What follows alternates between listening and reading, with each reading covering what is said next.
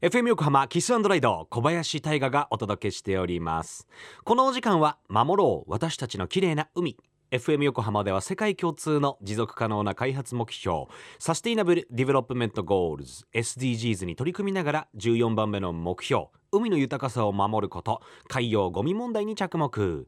海にまつわる情報を毎日お届けしております。さて2週にわたって今年4月発表されました。日本財団×東京大学海洋プラゴミ対策事業について公益財団法人日本財団常務理事の雲野光之さんのインタビューお届けしてまいりました。最終日の今日なんですが今回の調査研究で解明されたことを踏まえて私たちの生活は一体どのように変化していくのか雲野さんに伺いました。皆さんこんにちは。日本財団の雲野と申します。あのまずこの研究の過程でサイズや種類によって異なる動きをするということが分かってきました。でつまりプラスチック素材によって海に沈みやすかったり漂流して遠くに行ってしまいやすかったりするものがあるっていうことなんですね。でそこであのより環境負荷が小さいプラスチック類を企業の皆さんいわゆる製造者側がしっかりと理解をして作ってもらうということ。そして利用者側にもそれを提示して使用をですね促していける。そういうふうになっていくんじゃないかなと思って。それを受けたこの消費者はしっかりとそれを理解した上でどれがいいのか選択をするということ。この選択をするというのがやはり消費者としては大事なところかなというふうに思っております。あのエビデンスやこのデータは感情的ではなくてこの冷静に正しく恐れるってねよくあの、まあ、震災の時なんかもありましたけれどもこういったことにつながっていくと思ってます。あの正しい情報を発信することで生活者消費者の皆さんがより環境負荷が小さい選択肢を取るこういう行動変容につながるものと考えています。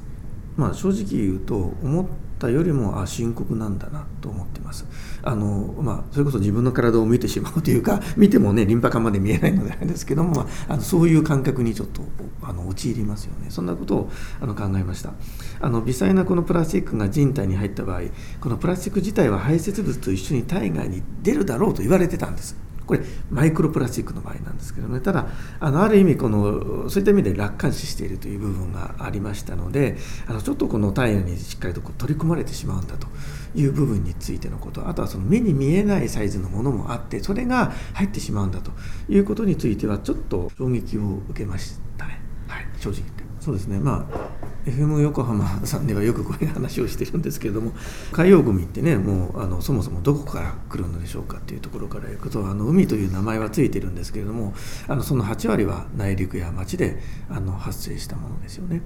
で内陸で発生したものが河川や水路を伝って海に流れていると。つまりその海の近くに住んでいるかどうかはもう関係ないということなんですね。で海洋ゴミ問題というのは全ての人にこう関わる問題だというところはご理解いただきたいということでプラスチックはとてもその便利で今やその私たちの生活に深く浸透していますから明日からプラスチックの使用をゼロに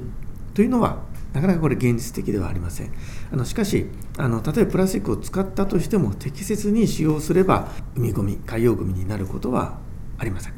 で逆に例えばプラスチックの生産や使用を減らしたからといってポイ捨てですよね。でこれをしたりあるいはずさんな管理をしたりすればそれは海洋ゴミにつながってしまう可能性があります。この点はよく勘違いされることだと思いますのでこの辺りしっかりとご理解をいただきたいというところがありますし、まあ、先ほど申し上げましたけどもそのプラスチックイコール悪とこの決めつけるんではなくて賢く使うことがあの必要だと思ってます、まあ、その上で今回の共同プロジェクトで身の回りにあふれるプラスチック製品をいるものいらないもの、え避けやすいもの避けにくいもので整理をして、え削減しやすいもの代替の促進が可能なもの、え削減しにくいもの削減が不可能なもの等にこの分類をしてどのような製品から優先的に手をつけていくべきかという指標が一つできたわけですからぜひそれを参考にしてもらいたいと、まあ、あの思ってます。あのその指標はあのプライドチャートとあの呼んでいるんですけれどもあの今ウェブなどでも公開をしていますので東京大学プライドチャートで検索してほしいと思います。あの一人一人が身近にできることからまずは始めていってもらえるとあのありがたいなと思ってます。日本財団常務理事雲野光之さんありがとうございました。今あの手元にチャートの群ごとのプラスチック製品というこのプラスチック製品がバーッと並ば並んでいる表があるんですけれども、えー、その中でレジ袋とかストローを使い捨て傘の入れる袋とかカトラリーとか、えー、ペットボトルあとはプラ食器とかよく見るのはあのお菓子のね、えー、袋とかフィルム包装とかまあいろいろあると思うんですけれどもそうですね結局プラスチックを全く使わないみたいなのって本当に難しいと思うんです今海野さんもおっしゃってましたけれども。そんな中でやっぱりゴミが出てしまった場合きちんと分別してきちんと捨てるっていうことが今一番僕は実僕個人としては実行しやすいことなのかななんて思いますけども。まあ常にしてますけどね。だからもう一個踏み込んでどっかでゴミを見かけたらそれを拾うっていうことだったりとか。うん、レベル2だったのをレベル3とかにするぐらいでもだいぶ変わるんじゃないかななんて思います。えこれまで研究調査の結果について詳しくは FM 横浜の特設サイト「海を守ろう」から聞くことができます。FM 横浜では海岸に流れ着いてゴミなどを回収し海をきれいにしていくために神奈川守ろう。私たちのきれいな海。実行委員会として県内の湘南ビーチ FM レディオ湘南 FM 湘南ナパサ。FM 小田原のコミュニティ FM 各局その他県内のさまざまなメディア団体のご協力を得ながら活動しております。